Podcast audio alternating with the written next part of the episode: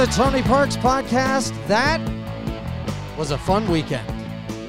Oh my goodness. You had a feeling it might go that way, but you didn't know Friday was going to be quite as good as it was. And the Utah Jazz defeat the Denver Nuggets on Friday and Sunday to take a 3-1 series lead. They do it with dominance from their offense, and they had a terrific defensive game on Friday. Then on Sunday, they trail for a lot of the game. Their offense comes through time and time again. The defense for the Nuggets continues to be awful, and it has been the biggest decider in the series, in my opinion, because it was the biggest weakness in the series. It was awful again, as we expected it to be, and it's been awful since the start of the bubble, that being the defense of the Denver Nuggets. The Utah Jazz have a chance to end this series in five, and more importantly, one of their star players has now started to play like a superstar. Thanks so much for listening to the Tony Parks Podcast. You can find us, as always, on all forms of social media at Tony Parks 801. You can email me, tonyparks801@gmail.com. And you can listen to the show on iTunes, Google Play, Spotify, Stitcher, and more. Today's show is brought to you by Peak 3-on-3 Basketball. Go to peak3on3basketball.com and see why Farmington City has the perfect situation for your child to enjoy competing in the game of basketball and having fun in a safe environment. It's for kids that are in grades 3 through 12. From September 26th through October 24th. So make sure to go to peak3on3basketball.com for more information. I'll talk about it more here in just a moment. Lifting the curtain today, one of the most surreal things that ever happened while working with athletes actually happened when working with Donovan Mitchell. Now, I know a lot of this podcast today is going to be about Mitchell, but there's one cool behind-the-scenes story I think you'll like. It was during the summer of 2017. And you have to remember, July 4th, of course, you won't forget, Gordon Hayward leaves the Utah Jazz. The media wanted reaction from so many different people. They got reaction from someone like Rudy Gobert. Jazz fans felt like they were betrayed. They definitely didn't like the way that he handled it on the 4th of July with the circus that was that day. And not calling Gail Miller, of course, was not cool. But while I was covering Summer League that year, so this is like less than a week later, I was really excited about watching Donovan Mitchell as well. So I had a chance to watch him a lot in college while I was doing the AP voting and when I was on the All-American Selection Committee. I always liked him, and while I was happy with the pick and the trade and all of that, I never expected him to be as good as he has been in his career. I mean, this has been truly spectacular. Now, one thing I like to do with a number of different players, like I've done this with a number of different media members too, so like Tony Jones and Eric Woodyard, I would do this with, is I'll randomly give them a highlight of their basketball game as Marv Albert. So I've even done this for referees in the G League when I'm at the scores table and they're getting ready for the game. I'll just be like, the officials for Game 4 of this Western Conference Final, Natalie Sago, John Butler, and Suyash Mehta. So just throwing that out there kind of makes it fun. It gives them the feel of kind of what their hopes and dreams are in the future, because that's kind of what they would want, is to hear their name called by Marv Albert in the future for, you know, a really big game on a really big stage. So I'd do it for Niang. He'd be like in the corner warming up, shooting corner threes. And this would even be before he'd get, you know, any time in the league really, even though he was like with the Jazz playoff team in 2018. But he'd be with the Stars. And I'd be getting ready for, like, the walkthrough of our game ops. And I'd just be like, here's Niang for three. Yes, George Niang is on fire. You know, and he would love that kind of stuff. He'd give it a quick laugh while he continued to warm up. So one day at Summer League in Las Vegas, 2017, we're in the corner at Cox Pavilion. Now, Cox Pavilion is part of the Thomas and Mack, but it's not the main court. And I was supposed to interview Mitchell for our radio show. It's going to be pre-recorded. So I just stood there waiting for him to come out. And when he came out, I go, and Donovan Mitchell is on fire. He has 41 points, and the Jazz have taken the lead. Now, he grew up outside of New York, was a Knicks fan, and has heard Marv Albert in all of his years watching the NBA. So he's really familiar with Marv, obviously. So he smiled, his eyebrows kind of go up in that, like, oh, wow, hey, yeah. And he goes, you know, I like the sound of that. And he was laughing, and we had a fun moment interacting before I did the interview. Because me throwing that out there to someone like Tony Jones and George Niang, it makes them smile. I do it for Tony Jones all the time. And Tony Jones has 47 points, and the Taylorsville Rec Center has exploded to life. You know, something fun like that. He gets a kick out of it. And Tony Jones has not passed the ball one time in the entire season. So while doing all of that, I mention, as you noticed in that call for Donovan Mitchell, going back to that, when I did the Marv comment, he had 41 points. Well, it's exaggerated. It's completely over the top. That's the point, because it kind of gets a laugh out of him, like it would Tony Jones, Tony Bradley, George Niang, Eric Woodyard, whoever, right? So little did we know, on December 1st of 2017, Donovan Mitchell, 5 months later, is played 1 month of NBA basketball, and he goes out there and scores 41 points. Exactly 41 points. It was completely mind-blowing. I was messing around. It actually turned out to be something that would happen. And so Tony Jones, I see him that night just there in the tunnel, and we're talking, and Tony said, I thought the most important thing, he goes, this isn't a dude in his rookie year having a breakout performance in March, where maybe the other team isn't really playing for anything. This is a dude who went out and scored 41 points on December 1st and is leading this team. Now, that Jazz team, the discussion was, could they make the playoffs? Well, not only did they make the playoffs, they won 29 of their last 35. They were the 5 seed. They won a first-round series. They even took a game from Houston on the road. So it was really, really cool to have that experience. And then seeing Donovan after the game, after 41 points, which is exactly what Marv was talking about randomly in the corner of Cox Pavilion by their makeshift locker room that they used to have. I was big on Donovan Mitchell when he got drafted by the Jazz. I thought he had a chance to be a very good player in the summer of 2017. I had no idea he would reach anywhere near the level that he's reached this past weekend. Now, as his career's gone on, you could start to see, okay, this is a budding superstar, as he was starting to hit different levels. But right now, Donovan Mitchell has hit a level that we've witnessed only once in Jazz history, in my opinion. And maybe we kind of witnessed that. Because in his third year hitting superstar level, what he's done in this first round series, and I know there's plenty of games still to be played, is comparable to Karl Malone in his 1988 playoff year. That's the only thing that I could even think of it being comparable to. And by the way, Karl never hit 50, never hit 51, 57. Karl had 50 once in a playoff game, and that was against the Sonics in game 1 of the 2000 playoffs. That was the only time something like that had ever happened, and that team we knew wasn't really going very far, or we didn't expect to. The Spurs were still really good. The Lakers were great that year. The Blazers were good. Different discussion. So what Mitchell has done, it's 4 games. It's out of this world. And in Jazz history, we've had multiple MVPs. We've had Defensive Player of the Year, All-Stars, Olympic gold medalists, Dream Teamers. We've had a lot of success in the history of the franchise without a championship. But a player in his third year hitting superstar level and showing it, that's only happened maybe once, like I said, the 1988 Karl Malone playoff year compared to now. 2 50-point games that he's racked up in this series. It's not like he's taking 58 shots to get those 50-plus points. It's not like he's actually hurting the team when you look at what he's doing to get his high level of points.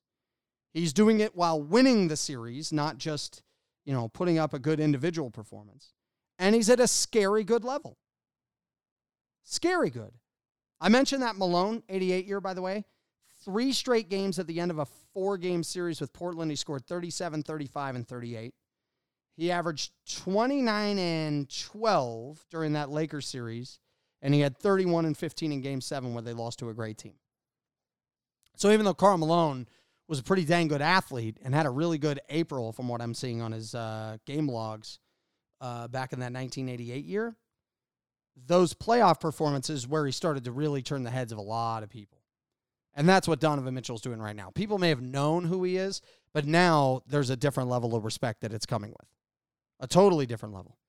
I mean, Devin Booker's put up huge performances in his past. He's had to rack up the volume of shots. He's had to completely, you know, do it all himself and all of that. Donovan's hitting clutch shots, big-time plays, good assists to go with it, you know, playing tough, out there, making his teammates better, all the things that you want to see, not just from a winner, but a potential future champion. So at the beginning of this series, I talked about how the weakness was going to decide the series with the Jazz and Nuggets. I still believe that, and the Nuggets defense has spoken for itself. But what I didn't expect, like I said, is to see a young star player in his third year hit an elite level as a playmaker and a star in this league. Because one thing to be an all-star, right, and be in the all-star game, Darren was there, Carlos Boozer, Andre Kirilenko, Mehmet Okur, none of those dudes are Hall of Famers. All of those guys had some limitation, and that kept them from reaching ultimate levels. Some of it was self-inflicted, and we can go into that another day. But none of those dudes ever hit the level that Mitchell is about to hit, or it's possible he's already hit. So like I said, one thing to be in the All-Star game, another thing to be, you know, an elite player. Donovan's moving to that category. He's cracking into that category. And he's doing it with toughness, leadership, and humility. Just watch the way he gets where he wants to go with ease. Same stuff that the greatest players in the game have been able to do. Was able to get to his spots, get the shots he wanted, the floater, the jump shot, the crossover, and rising up. All of that with the confidence and rhythm uninterrupted. But nothing impressed me more about his performance than what he said after the game. You remember this? He was told he's only the third player to have multiple 50-point games in a playoff series. Michael Jordan, Allen Iverson, they're the only two. So what does that mean to him? Here's what he had to say. They won. I haven't done anything yet, to be honest with you. All we did was win game four. 50's 50, but, you know, we're looking to close the series out, man.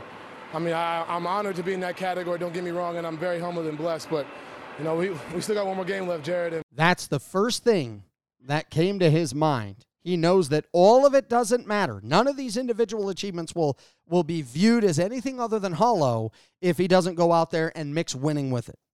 I think he believes that his individual achievements are hollow if he doesn't win and if he doesn't make his teammates better. I think he believes that if he doesn't win and he doesn't make his teammates better, those individual achievements look really hollow. We were watching something really special 2 years ago with Mitchell.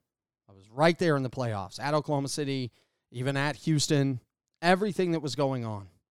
And we're watching something really special with him now, right?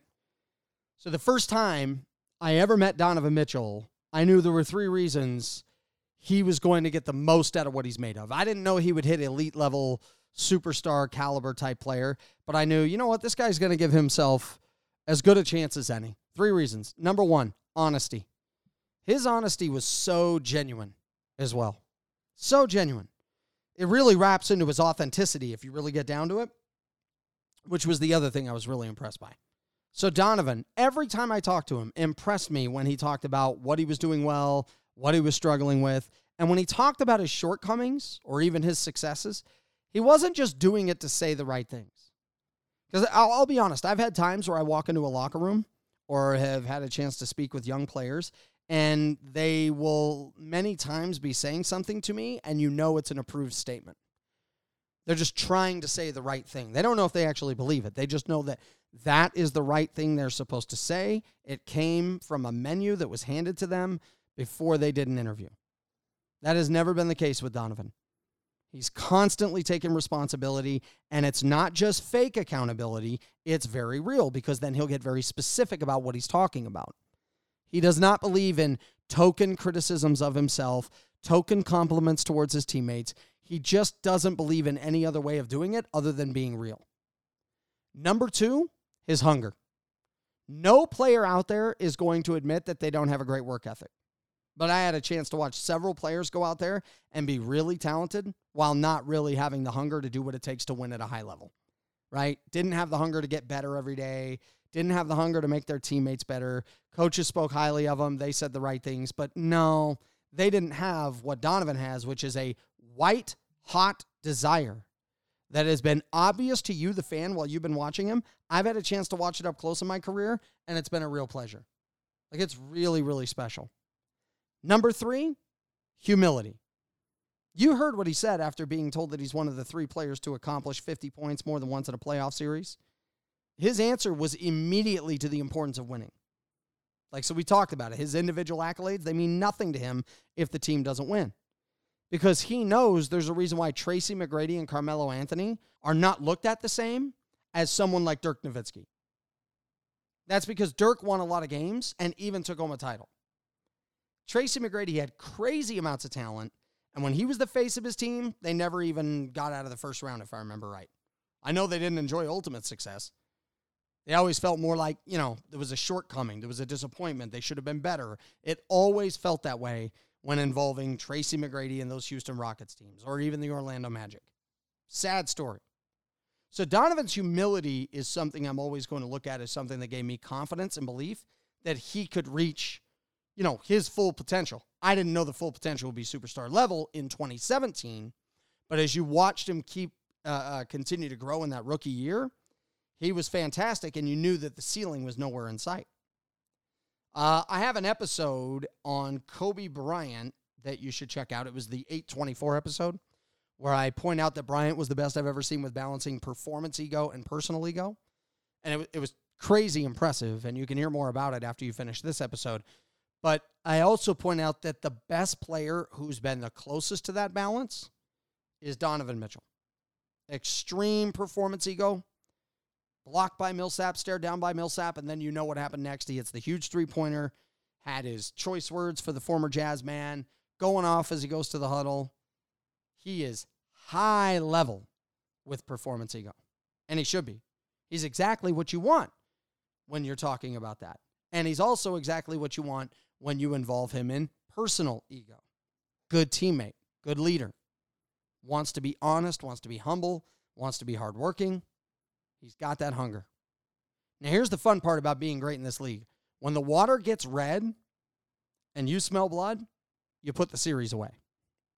Michael, Kobe, some of the other great players in this game, they knew how to end a series when it needed to be over. That's a great test for this Jazz team and for Donovan. Donovan needs to make sure that he gives Denver no chance to come up for air in Game 5. Kobe did that to the Jazz in 2009, did it in 2010. Now it's Donovan's turn to do this to the Nuggets in 2020. By no means does that mean Mitchell is as accomplished as Kobe or that he'll hit that level. But it doesn't mean he can't come out with the killer instinct that someone like Kobe had. So while Mitchell is the story of this series, it cannot be forgotten just how good Gobert has been. Just how well the team has executed on every possession throughout the series. Mike Conley's return has been spectacular, and Quinn Snyder over Mike Malone was the quiet mismatch in this series. And by the way, that's no longer a quiet secret. It's glaring just how good Quinn Snyder is. We talked about it before the series even started. The last thing you want to do if you're Utah is let up. I think they got the best shot from Denver in Game 4. I think they'll get the best shot from Denver to start Game 5. But if you can put them down early, make that team quit. They've quit before, and they'll quit again. So I don't know how this playoff run is going to end for most teams out there, and that includes the Jazz. That's because the bubble has brought more variables than I think we've ever seen before. But I do know that coming into the year, looking at all the reasons the Jazz would or wouldn't reach the level of expectation that people put forward for them, one of those reasons that they could hit that level of maybe light contender or contender is Donovan Mitchell emerging as a premier player.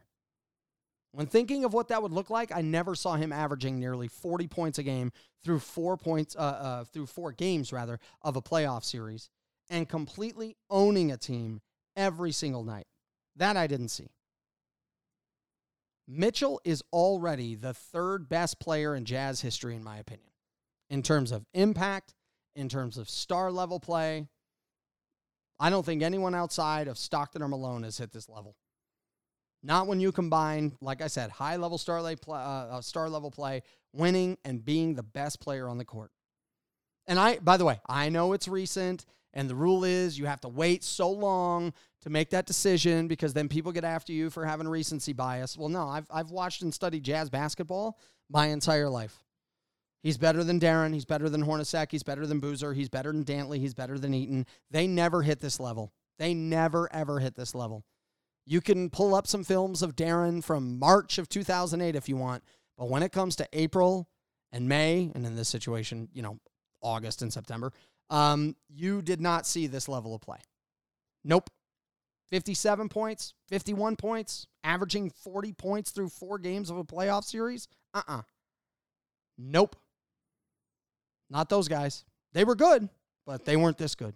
Karl was the MVP of the league multiple times. Stockton's impact on the game was incredible, you know, especially during some of those playoff runs. So, of course, winning is going to be a part of what we're talking about. But if I'm going to dial in on quality of play to the individual on the playoff stages and their impact on the team and the game, Mitchell's already hit spot number three. Don't care if it's your number three. He's hit that spot. And we're, you know, we're not watching some cool moments in this guy's career where we look back at it like we did, let's say, you know, Michael Redd or Ben Gordon or Antoine Walker or Latrell Sprewell or Baron Davis or Gilbert Arenas or Steve Francis. No, he's well ahead of that group, and I got news for you. He's here to stay. He's here to stay for a long time. Those guys were here to come and go and show some immaturity with some of them and kind of be a flash in the pan. I don't think that's the case for this dude. I think he's here to stay. And I think his mental makeup is one of the biggest reasons why. I think being coached by one of the best coaches in the NBA is one of the reasons why. Plays for a very good organization. That's a huge reason why. Those things are all lining up for him. And I don't know where he'll spend all of his 18 years, let's say, or 16 years of being in the NBA. But if this dude has a healthy career, no matter where he's at, he's going to have star-level play. So, in my opinion, when he's done playing in a Jazz uniform, it'll be widely understood he's the third best player in franchise history at worst. At worst. While I have a chance, I'm going to let you know about Peak 3-on-3 Basketball. It's coming your way September 26th.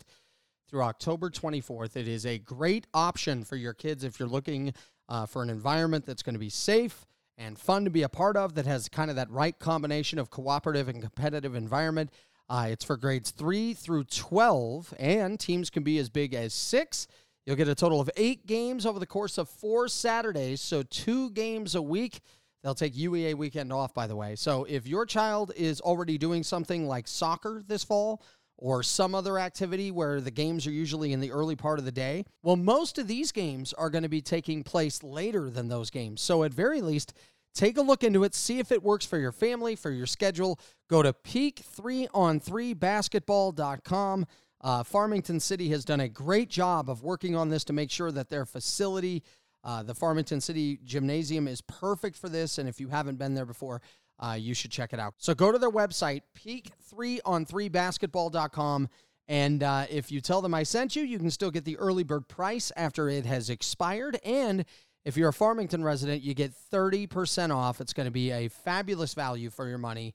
And speaking of the money, real quickly, some people probably have questions about what happens if something takes place to cancel the games because of the uncertainty of COVID-19. They have made it very clear you'll get your money back 100% if none of the games are played for whatever reason. And then if some of the games are played, you'll be refunded for the exact number of games that are not. So, for instance, if 25% of games are played, you'll get 75% of your money back. 50% of them are played, you'll get 50% of your money back. So they've set this up really well in case anything crazy were to happen during all of this really uncertain time. And Farmington City has done a terrific job to ensure fairness and safety have come before everything else. So peak3on3basketball.com, that is the place to go for more information. You'll find something fun for your kids while also having something safe for them to do this fall. Because we know basketball in the fall has kind of become the norm in 2020, right? So let's refocus back to the series. Some of the concerns going forward. That was a bad defensive game for the Jazz. Actually, really bad. Anytime a team gives up 137 points per 100 possessions, you can't come away saying that was a good defensive game. Now, it was a great result. They won. But it was not a good defensive game. And this was after having a terrific defensive game on Friday. So, Sunday, the Jazz did a pretty good job of allowing 5% of Denver shots to come from the corner three. The problem is the Nuggets did shoot 42% from three-point land above the break. The The Jazz shot 52%, by the way, with the above-the-break three-pointer, which is tremendous. So most of their shots were wide open. The Nuggets just aren't going to do that much to keep the Jazz from running their stuff. The Jazz had an effective field goal percentage of 67%. And even when they trailed for a lot of the night, you didn't feel like the Nuggets were going to get, like, the stops they needed to win the game, right? So well before this series even started, we thought we might see that, and that has started to come to fruition. Well before the postseason started, I was asked by Spence Checketts what I felt great about when looking at the Jazz and whether or not I thought they could get out of the first round. One of the things I felt great about was Mike Conley, because he started to look like the Conley we were hoping for when he was acquired by the Jazz. That was a really great thing. Last night, you saw the floater with the right hand, right? You saw what he did with the quality three-point shooting. He started to really play the way the Jazz thought he would when they acquired him. And, you know, this is a huge step into Utah's chances and hopes of becoming a contender. He's 11 of 16 from three after returning to the bubble. And while opposing teams are already dealing with some headaches that come with defending the Jazz, and there are plenty to deal with this Jazz team and the way they operate offensively, if this guy's playing well, it becomes a real struggle to figure out what to do if you're on the defensive end. Especially, I mean, I don't expect him to hit 11 of 16 from three at that kind of clip, but I expect him to take really good look threes and knock a lot of them down. And yes, by the way, we're all wondering what happens to this team if Bogey had been healthy and playing. But when this team started the season, it wasn't just about getting to the playoffs, it was about thriving. And this team now, with the playoffs starting, has started to thrive. And fans should be jacked about the hopes of what's coming next. Because while no one is predicting a championship parade for this team, they're seeing some things that give them the better chance at achieving postseason greatness, I should say, than what they had before. I mean, it's much better than what they had before. So now the big thing coming up is to make sure that you get rid of the Nuggets in 5 games. That's a big deal. This game 5, is enormous. It would be great for Quinn and this team to have some time to rest before they get ready to face a Clippers team or a Mavericks team that could very well be in a 7-game dogfight.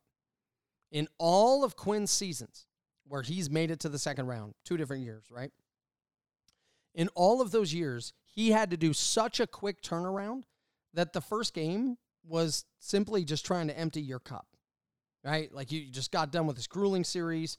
This other team's been waiting for you. Travel, road game, sometimes a day game. You don't have nearly as much time to be as ready as the other team.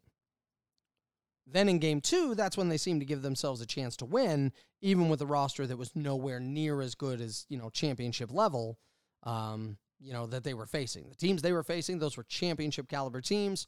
The Jazz didn't have near as much firepower. So the Golden State series, they were not going to win game 2. The Houston series, they did win game 2. So if the Jazz were able to get rid of the Nuggets in 5, they get the chance for Quinn to be on the opposite side of this thing, where he gets to dissect everything about their upcoming opponent.